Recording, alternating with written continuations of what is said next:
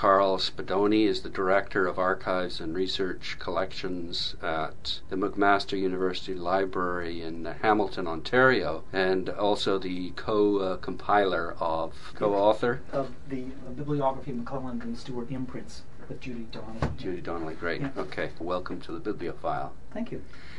Uh, I'd like to start with just a brief history of McClelland and Stewart, uh, how it started, when. Mc- McClelland and Stewart has its uh, roots in uh, religious publishing in the Methodist Book and Publishing House because the early partners, McClelland and Goodchild, were hired there and they started their own firm in 1906, although in the early years it was more of an importer, importer of books. Kind of an Uh, agent for- yeah, an yeah. agency. The first book comes out in 1909. They really don't publish books in Canada in the sense of printing them and editing and all that. That comes a few years later. So the first book you say, 1909. Yes. What, what does that mean? That they. uh, 1909 are their first imprints. See, it's McClelland and Goodchild from 1906 to 1915. McClelland, Goodchild, and Stewart when Stewart joins the firm, roughly 1914 to the end of the war, 1919, when Goodchild leaves and F.D. Goodchild sets, Frederick Goodchild sets up his own company.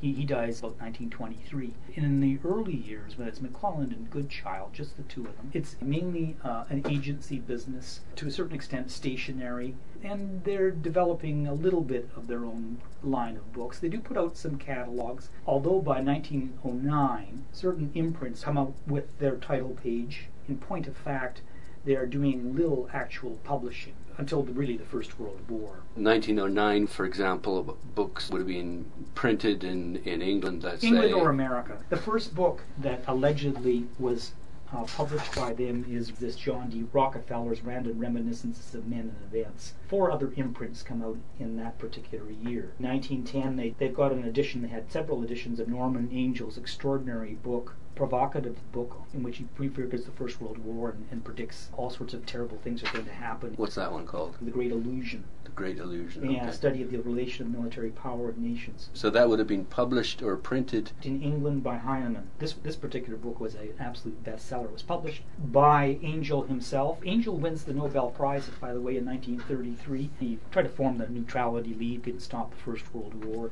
In reconstructing this bibliography, we did not have the actual imprints here. We reconstructed it. We did go to certain sources such as Bookseller and Stationer. That is, Bookseller and Stationer is the Canadian, it's the equivalent of Quill and Quire for the teens in the start of the 20th century. The, the trade journal. Yeah, but we Yeah. also searched all sorts of catalogs and other things. Point of fact, we haven't covered, although we did this bibliography, They're never finished, are they? well, new imprints have, have come on the market, and, and moreover, print runs with regard to some of these imprints. I mean, how many copies exist? Or how, how many did they did they put out? 50, 100? We still have uh, obtained books with, just a little while ago, I obtained five or six. They pop up all the time. A lot of times, with regard to our own work, we have an imprints not located section, and it's rather large, and it's mainly the imprints of the company prior to 1920 and that's based on information, as I said, from bookseller and stationer, because the bookseller and stationer actually says what was published in a particular year. You don't actually have the physical book? Bookseller and stationers under McClelland and Stewart has a complete list for a particular year of books that come out. Right. The problem is, did they actually publish the book or did they import the book? Okay. All right, and if they imported the book and acted as, as the book's agent, it might not necessarily have had the book's imprint. Right. So this is the sort of early part of the company. Their first really big book, one can debate this, but I think it's L.M. Montgomery's The Watchman and Other Poems. When uh, L.M. Montgomery has uh, problems with her own publisher in Boston, That's Page. uh, L.C. Page, Yeah. when she has problems and there's a lawsuit and everything, uh, John McClelland, in fact, becomes her agent, and then her books, from then on, are pretty well published. Not necessarily always published in Canada, but certainly McClelland and Stewart is taking care of her, or at that time, McClelland, Goodchild, and Stewart, because that's the first imprint. Okay. It's a book of poems. What year was that? That was 1916. Uh, I've seen that book in Dust Jacket, and it's a very scarce book. The American publication also very very scarce book. Who knows how many copies of that? But the the very fact that they took over the publication of L.M. Montgomery, I mean, they were also publishing a number of other Canadian authors at this particular time. They get very much interested in war publication, but they also start turning towards Canadian literature. Really, their turn towards Canadian literature is only in the 20s. And then they really do go at it. But then there's a doldrum in the 30s and the 40s. And then, of course, the company really comes alive when Jack McClelland assumes control of the company. Back from the Second World War, his story is, of course, uh, always interesting. Uh, his father's still running the company. Again, they're not publishing that much in the late 40s. They're still agents, basically. Basically, right? they're publishing some Canadian materials. The turning point in the company, it seems to me, is really is 1957 with the publication of the, of the New Canadian Library, and then the extraordinary another significant event occurs in 1963. That's when he disposes of all these American publishers. Also in 63, they do two other paperback series. The Carleton Library, which is the history equivalent of the NCL. Of the literature, yeah. Yeah, and in that particular year, he publishes Margaret Laurence, he's doing Berton, he's doing Peter Newman. It's quite an extraordinary year of publishing. Mm. And then it all leads up to Confederation when the company is really flagship, the big time company for Canada. It's, it's championing uh, Canadian literature the whole time. Uh, all sorts of uh, major authors that they're publishing uh, Mordecai Richler, uh, I mentioned Margaret Laurence. Uh, Margaret know, Atwood. Sure. Edible Woman, I think, comes around. That's 1968. McClelland has a very up and down period after that. He expands the company in 67, and it's like $5 million, a big time enterprise. And then there's more expansion and other things happening in the 70s. But in point of fact, leading up to the into the 80s, the company is in difficult times, and mm-hmm. McClelland is in hock. Well, Canadian publishing is in dire straits as well. But by 1985, McClelland is also quite exhausted, and that's the period in which he sells the company to Avie Bennett. Although he's sort of nominally involved in the company for another two years, he's really not, and he's acting as an agent. He's really out of publishing by then. Okay. So that's the sort of up to 87 period in which, in fact, the bibliography with uh, Judy Donnelly and I. After that, of course, it's the time of Avie Bennett, Doug Gibson coming to McClelland and Stewart, and then after Doug Gibson, you have Douglas Pepper, Avie Bennett selling, quite surprisingly, selling the company to the University of Toronto, which still owns it, owns 75% of the company. There are mm. some developments as well prior to that in paperback publishing with Bantam and Seal. And McClelland and Stewart, even in the last decade or so, they t- take over a number of other companies, such as Tundra Books, uh, children publisher. They taken McFarlane and Ross, I think, in 2002, and they do have a whole line of authors. And, and they're still doing the oh, yeah. uh, New Canadian Library. Sure. Staines uh, takes over as editor, I think, in 88. Malcolm Ross is the editor. The New Canadian Library goes through several manifestations as well under Ross, and then a complete transformation under Staines. The company is is still, of course, producing lots of books, and they've had many people and many extraordinary editors. Anna Porter and I'm talented, uh, talented editors, uh, talented illustrators. They do publishing in, in many many areas. Even now, they're st- they're still importing books. Uh, I'm speaking with Carl Spadoni, who is the director of archives and research collections at uh, McMaster University Library, and also an expert on McClelland Stewart. Perhaps we could go back then to, and if you could think over uh, some of these highlights from the perspective of a collector who's interested in this publishing house, what would you recommend that they do? Well, it depends on what the collector's interests are. But if you're collecting the imprints of the company, and we're talking about several thousands, okay. And, and, goodness knows from '87 they probably publish 100 books a year. Uh, Jack McClelland's heyday, they did they did at least that. What do you think would be fun to collect within this uh, publisher's output? Several things. One, any book prior to 1920 that appears in Dust Jacket is an automatic buy, because any books prior to 1920 with a Dust Jacket, goodness knows how many exist. That's just an automatic buy. It doesn't even matter what it is. Any book prior to 1914 is a very good buy because not very many imprints uh, exist at all. Then, of course, there are highlights in that. I mentioned L.M. Montgomery. Any of her books, any of her books, although, of course, McClelland and Stewart then uh, got into a reprinting of her books. Yeah. First editions of L.M. Montgomery definitely they're all worth acquiring. How available are they? Do you know? They are available. It's difficult to get your hands, of course, on the ones that are in Dust Jacket, yeah. and the prices go up exponentially on the dust jacket. As I they do with all books. Yeah, so. I mentioned Watchman and Other Poems, 1916. Now that is a scarce book in itself, mm. without the jacket. But to get the book in the jacket is is a very difficult find. That probably would come up every 20 years if it, if it came up a jacket at all. That's the early period. The 1920s, you get a number of books appearing under McClelland Stewart. That's the period of, of Canadiana as well, and also very nice illustrations a number of, of, Canadian artists are involved. For example, and what kind of illustrations would they be? These be woodcuts? Yeah, be, sure, uh, sure, absolutely. Again, in the 1920s, they're also, of course, like the early period, importing books. Ralph Connors published in in the thousands and in the millions. I mean, he's the author who of, of any Canadian author prior to 1950. He's the most public published, isn't oh, he? Yeah, he's absolutely huge numbers. He's yeah. all over the place, but in the 1920s, there are many other books that they do publish, and they, they are often beautifully by, illustrated. By Canadian illustrators? Yeah, they oh. sure are. See, but a lot of other books, they're what we call Canadian issues, right? They, yeah. they come from other places, publishing Oppenheim and, and Wodehouse. And, but for example, take this edition of Bliss Carman's later poems. Now, in, in fact, that's a fairly common book, but it's illustrated and has decorations by J.E.H. MacDonald. And MacDonald did a number of illustrations, not just for McClelland and Stewart for this particular period, but for Ryerson as well and other publishers. So, um, on the one hand, one could say, well, you know, the Carman book is, you see it out there again and again. But, but still, nevertheless, it's, it's, kind of interesting. Well, yeah, and yeah. as you say, yeah, yeah. in terms of both the the literary content and yeah, the fact it, that there's a, an artist yeah. there it's very very Canadian. But if you it? were going to do it, you'd have to do it in, in jacket. Any of these particular books in 1921, they're publishing Rilla of Ingleside, L.M. Montgomery's book. This is printed by Hunter and Rose, and also there's a an imprint, uh, perhaps a later printing by T.H. Best in Toronto. They're also publishing, for example, other major authors that they published throughout the years, the early years, is, is this E. Philip Oppenheim, one of these mystery writers. Yeah. Right? Hodder and Stoughton did, yeah. uh, did yeah.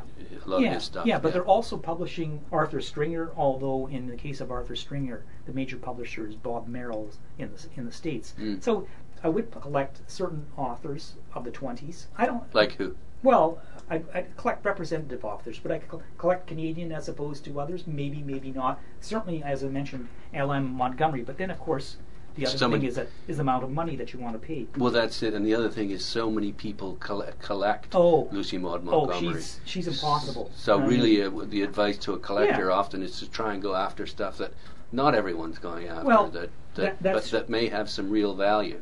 That's true. But you know, the fact is that from the 20s to mid 50s, they're not publishing that much every year. Right. They are publishing. Um, 10 to 20 books a year, you'd say? Yeah, yeah, yeah. that's that, that's about it. Connor keeps on publishing with them uh, until the end of his life pretty well. Other Canadian authors, H.A. Cody, but they're also doing books for example, by A.A. Milne. Certainly, anything in Dust Jacket is worth collecting in the early period of the company. When we get to the period of, of Jack McClelland, then you just get so many books coming out, and then then it's a question of what do you collect. What do you think would make for a good collection then, but within the McClelland Stewart imprint? Well, one could collect by author. You collect Mordecai Richler and Farley Mowat and Margaret Laurence. Uh, the list goes on and on. One could do that. You could collect uh, the poetry of the company if you wanted to. The New Canadian Library, some of those are difficult to acquire. Probably not that much money, although the booksellers are getting more savvy about that. I mean, they continue to go on, but was there a sort of a penguin? They published the first 10 in 1935. Is there a first 10 of the New Canadian yeah, there, Library? I mean, there is. The early period of the, of the New Canadian Library, they are selecting, in point of fact, the, uh, what they consider to be major authors. So Stephen Leacock is one of the big ones. Stephen Leacock first published with McClelland and Stewart in 1930. There's a big fight between McClelland uh, and Stewart and Macmillan over uh, Leacock's books. Leacock is certainly big in the New Canadian Library. Uh, they try to get a number of people, Gabriel Bois, for example. In fact, there's a, an interesting story about how McClelland went out to yeah. St. Boniface and fell in love with her. Yeah, he did. Wasn't uh, reciprocated, but yeah, I mean, he was just first married, and he that was one of his his first uh, travels in the late 40s, and and he always had a, a soft spot for her. But the yeah. fact of the matter is, after 1960, the number of copies that are printed of these books is in the thousands. So again, to focus, certainly um, Margaret Atwood's first book, Edible Woman, is a good book in jacket to have. There's a collector out there who collects uh, Governor General uh, books, and they certainly have had lots. of They have. I collect them too. Ah, one could do that. For the 40s and 50s, there's one area of collecting, and it's a small number of poetry books, the Indian File series. And those are quite distinctive. They're designed by Paul Arthur, and they have these sort of West Coast Indian motifs.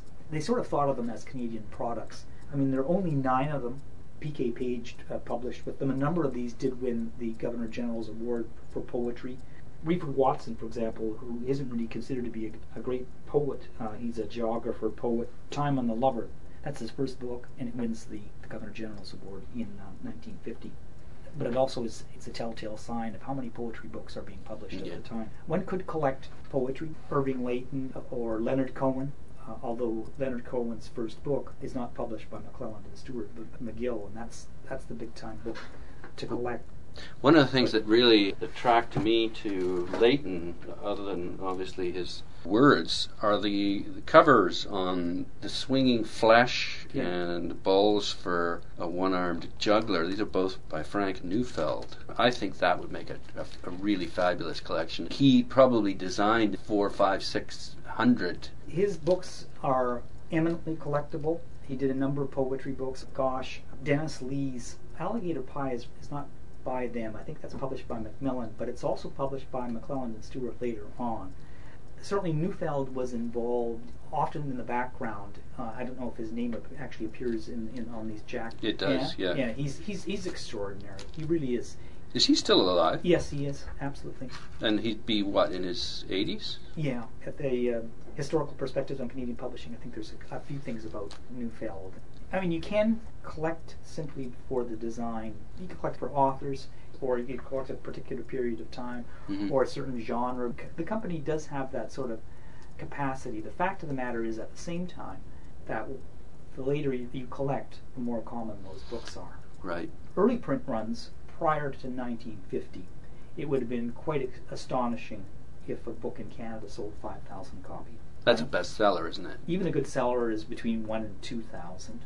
The works of their major authors, uh, Pierre Berton, Peter Newman, Farley Mowat, the triumvirate, uh, especially Berton, saved the company when McClelland is in dire times. He became part owner too. Yeah, Berton. Berton. All those authors do leave the company eventually. Newman published, I think, uh, Here Be Dragons, his autobiography, with Doug Gibson. I mean, one could also collect imprints of Doug Gibson. He's had his own boutique imprint. Alice Munro, Mavis Gallant are his authors, for example. You know how, how many publishers will produce a sort of a trade edition and then they'll produce uh, a limited edition. Right. Uh, anything like that within M&S? Not a lot. There are uh, certainly in the early period. Uh, I don't think so. McClelland and Stewart does get into the, the coffee table book in around Confederation. Some of those are major financial gambles as well that cost a lot of Mm. money. Are a number of other things. Th- th- I mean, they do many books in series. They do the Canadian Centenary series. They, they do an ethnic series. That doesn't mean to say that one should collect them. It just means that, that they're they're they're they're, They're there. They do a social. They do a whole Canadian social history series. They do a nature classic series. It goes on and on. Yeah. They have a whole series called the Cavendish Library series for L.M. Montgomery. That's in the 40s and the 50s. That's the, the reprints that I was talking Oh yes, and they've got very bright covers, haven't they? Right. Uh, Yeah. Yellow and green, Yeah. and That's right. obviously the collector needs to follow their heart when it comes to collecting. Yeah. I started off by asking what you would collect, Well, from. McMaster, we've collected. but you personally, Yeah. and maybe From as, an, McMaster, as an collected. institution. We've collected omnivorously all imprints up to 87.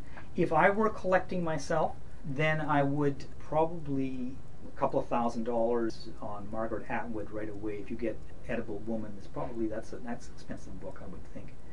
The Stone Angel, the Diviners, if you get them signed, especially those would be really good. I don't know if Layton's going to hold his own, and moreover, what people really want to collect are those who are serious about Layton are not the McClelland and Stewart, but the the contact uh, Mhm. books, right? Uh, again, anything pre 1920 and jacket right away. I wouldn't collect anything without the jacket. Nothing. Nothing. Okay. Nothing. uh, as a collector, uh, nothing. Prior to 1914. Sure, yeah. but even some of those I wouldn't. Certainly, anything prior to 1912. I think the earliest jacket I've seen is 1911 or 1912. So uh, Newfeld is the one that s- stands out. Newfeld is quite nice. I- Anyone else? well, I mentioned that particular series. Those are nice. Those are still collectible. The problem is that when you're collecting Canadian literature, out of what motive are you collecting it? If you're collecting for financial purposes, then that's not a good idea. I mean, unless you were collecting L.M. Montgomery, although you wonder, well, you know, hasn't she peaked? Uh, The market is so high right now. However, I would venture to say that if you were lucky to get her early books prior to 1930 in jacket, uh, you're going to pay at least thousand dollars. If you were really lucky, you get it for thousand dollars. Those probably will remain. Their remain. value, If, yeah. but but especially if you got them in jacket. I, I would venture to say that Watchman and Other Poems is probably now closer to five thousand than two thousand dollars In or out of jacket, in jacket, Yeah. and maybe maybe more than that. That'll never lose value. From a financial point of view, you only collect the rarest, the scarcest sort of materials, and if that's the case, there's nothing uh, by Stephen Leacock really that's really that interesting with the company. But if you're collecting from literary or some other type of point of view, then that's a different sort of thing. I am very much attracted to authors such as Margaret Laurence. Uh, Marian Engel's Bear is a wonderful book. It's also published by Atheneum in the States. Governor Yeah, General's it's- Award that's winner. the break. That's the Yeah. breakthrough for it. Finally, then, I wonder if we could uh, leave McClelland and Stewart Mhm. and one. Do you have some sleepers that you think are really worth collecting in all of Canadian publishing? That, that's number one. Uh, some sleepers, some stock picks. And number two, uh, you you are a collector yourself, I, I am. assume. Yes. I wonder if you could uh, just talk about your passion for a, for a few minutes too. Let me go to my passion, and then I'll talk about Canadiana. In the uh, late 70s, my major collecting was Stephen Leacock, and that I've, I've done several books on Leacock, and I collected Leacock in depth. And I did bring, bring those principles of collecting in terms of scarcity, condition, uh, everything to that. And I, it was a, a great collection that I put together. Uh, that's not with me anymore. At Library Archives Canada, and I had a lot of fun with that. Would it be possible for someone to replicate that? Sure you can. It's not. Is it? Is it that difficult for someone to do that? Do what you, You can did? replicate it. However, Sunshine Sketches of a Little Town in Dust Jacket, I've only seen the Dust Jacket for the American edition. You can replicate that to a great extent, although Mhm. I, it, it would take you many Sure. years. Plus, I collected all editions and all uh, reprintings of, of, of Leacock. Uh, for Sunshine Sketches of Little Town, I had four shelves minimum. right? I mean, I did. That's the type of thing. And again, you try to improve it all the time. A- after that, in my own collecting right now, I've got about five or six sections. My major collection that I have is on antiquarian figure skating. My son was a figure skater, and I was determined after I got finished with Leacock and the collection wasn't with me anymore that I was going to collect hockey, which was my big interest. But in point point of fact, I found out that too many people are collecting hockey. Well, baseball is number one, golf's number two, cricket is number maybe cricket is one or two. I don't know. Hockey is probably number four, but it's still very big time collecting. It's it's not just collecting the books. When I say that I collect figure skating, I collect not just books. I collect all programs, photographs, postcards, and I concentrate on the pre 1960 period, and with regard to post 1960, only if it's signed by Mhm. somebody. And it's Mm. a very affordable area, and I I'm very much into it. So I have that. I do collect Canadian uh, novels in dust jacket pre 1920. It's not a large collection. What's the goal there? Is finish it up and then no, there is no finishing. hand it on? That won't be. Oh, well, eventually, I'd like to uh, give it to the Canadian. Mm, I'd like to go somewhere. Go somewhere, but it's Yeah. not just Canadian. It's it's. Uh, I do collect Canadian uh, programs and materials, Mhm. but it's uh, international. I have I don't know, 400 postcards, uh, anything and every everything. Where you get them, obviously, is online, but also paper show, every Mm-hmm. Every, every kind of event or wherever. Yeah, yeah. Thrift store, everywhere. Yeah, so I, I'm out there, and I don't believe that many people collect in that area. And, and in fact, that's what I would always say to, to Yeah. someone is don't collect what everybody else is collecting. So I collect that. I also collect, for example, Canadian. I have a collection of Grey Owl that's sort of do- uh, dormant. He didn't produce a lot. I, I've got, I don't know, uh, say 600 items, m- less than that. I do collect uh, Wilfred Grenfell because of his heroic nature, uh, but that's more ephemera as well, although I collect him in jacket and signed copies. He's quite interesting. Uh, letters, things like that, if photographs come on the market, but now there are too many collectors in that area as well. There's sort of the Newfoundland sort of Yeah. connection. Mhm. I've got that. What else do I have? I do have a collection of uh, the Mosher Press that I desperately love to get rid of because I find them too too prissy and finicky for my tastes. I've got Mm. several shelves, but I don't want the stuff. In connection with with skating, I have a collection of, for example, of Hans Brinker and the Silver Skates. Uh, I have I don't know six shelves at least of Hans Brinker from the first edition. Going, of course, it has a skating connection. hmm Yeah. So, That's your uh, justification. right? Yeah, to go to the Canadiana. Your stock picks. Anything that, that you think is undervalued or that, that has qualities worth admiring and having and owning. Well, there was a period, say 1990, where everything was overpriced, in my opinion. The material prior to 1900 in Canadiana, what is usually called Canadiana, uh, historical materials, uh, voyages, uh, Moodie or Strickland material that appeared under a Niagara uh, imprint or a Kingston imprint or something like that. That stuff had big ticket prices on them and the institutions now have them, and there cer- certainly are collectors that are out there. The, but I do believe that the prices have come down for a lot of that for one reason, and that's because of the internet and all of a sudden the number of copies on the market. It's not so rare. Yeah, but Yeah. some things are still rare. Particular types of imprints, uh, Like- like graph- fine press. It could be yeah, In yeah. Ottawa, the graphic. well, graphic has always been uh, collectible. Mhm. Uh, I think it still is collectible, but especially if it's in Second. Dust Jacket. Graphic has a particular life from what 1925. The last book, in fact, is Leacock's edition of La, La Voyages, 31, I think. Hmm. That's a nice thing to collect because it's a finite number of books. Those books are very, very distinctive with, with that With in- Thunderbird yeah. imprint. Very collectible. Used to be expensive books. Perhaps they've gone down a bit. So I think that's probably a good thing to collect. Any books that are, but by way of illustration from the 20s, I think is a good thing to anything by MacDonald, Thoreau MacDonald. But again, as soon as you get into Thoreau MacDonald and the MacDonalds and that, because of the Group of Seven uh, Mm, connection, connection, uh, the prices are going to rise. But if you are going to do it, you better collect again all the time with jacket. In the I would- 20s. Yeah, Uh, Any illustrators uh, that may not have that cachet but may have been just as good that come Uh? Ryerson does some interesting books at this particular period of time. Lorne Pierce comes into Mm. the company in 1920, and they don't have large print runs. Again, the question is, what are you collecting for? Most people are Mm. collecting both from a It's a, it's, a, a mix mixture. of a lot of people certainly have their eye on the dollar but in combination with that they have to have their eye on condition and is there a basis for that collecting and is there a way of sort of de-accessioning it at yeah, the end? At the end. know? But if one were uh, collecting very, very popular author, you may find out that there's lots of them out there. It may look wonderful and quite lovely in jacket and everything. Mm. And if you go to Abe, you'll, you'll find that there are multiple. What the online books has done is that it has driven down the prices. First books of any author Mm. are worth collecting. And any book that wins the Governor General's Award or a major prize, worth collecting. You, you try to collect books that have some sort of importance. To a, to a certain extent, it is like the stock market. Mhm. For example, I don't know if Morley Callaghan is holding his own. Probably not. There's an association with Hemingway. Uh, his first few books, possibly, but they may he may come right back.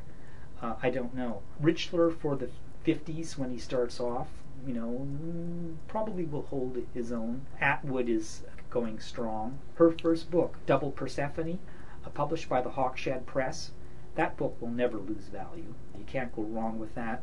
Similarly with Michael Ondaatje, his first books, poetry books, they will never go down in value. But the Uh, English patient has well, taken a bit of a dip, hasn't That's it? because it's the print run. The print Yeah. run of those are just so phenomenally high. But the early books with Coach House Press and so forth, I think they should be fine. Leonard Cohen, uh, it reached a peak, went down, probably will go back up. I think that'll probably happen with most of the stuff that sort of it flooded the market now Yeah. because of the internet. But at some point there'll be a, a an Yeah. evening up, and and what the truly important stuff will increase in value over time. Yeah. Let, let me give you an, an instance in my own case where I collected something, but I'm not really collecting. Lawrence Hill's The Book of Negroes. This is a bestseller. It may become even more of a bestseller because there's a movie coming out. Mhm. When his book came out, uh, it was a sensation. I read it and it was truly extraordinary. I thought it was the best novel uh, in Canada, perhaps since Laurence's The, D- the Diviners. I don't know. In my own particular instance, I collected proof copies, uh, and proof copies are always good, of any author. Advanced copies? Advanced copies. Yeah. And there are different types of these. There's some advanced reading copies, and there's they're proofs, and they're different. Those are always good. Those are signed by Lawrence Hill, who in fact just lives a couple of few blocks from here.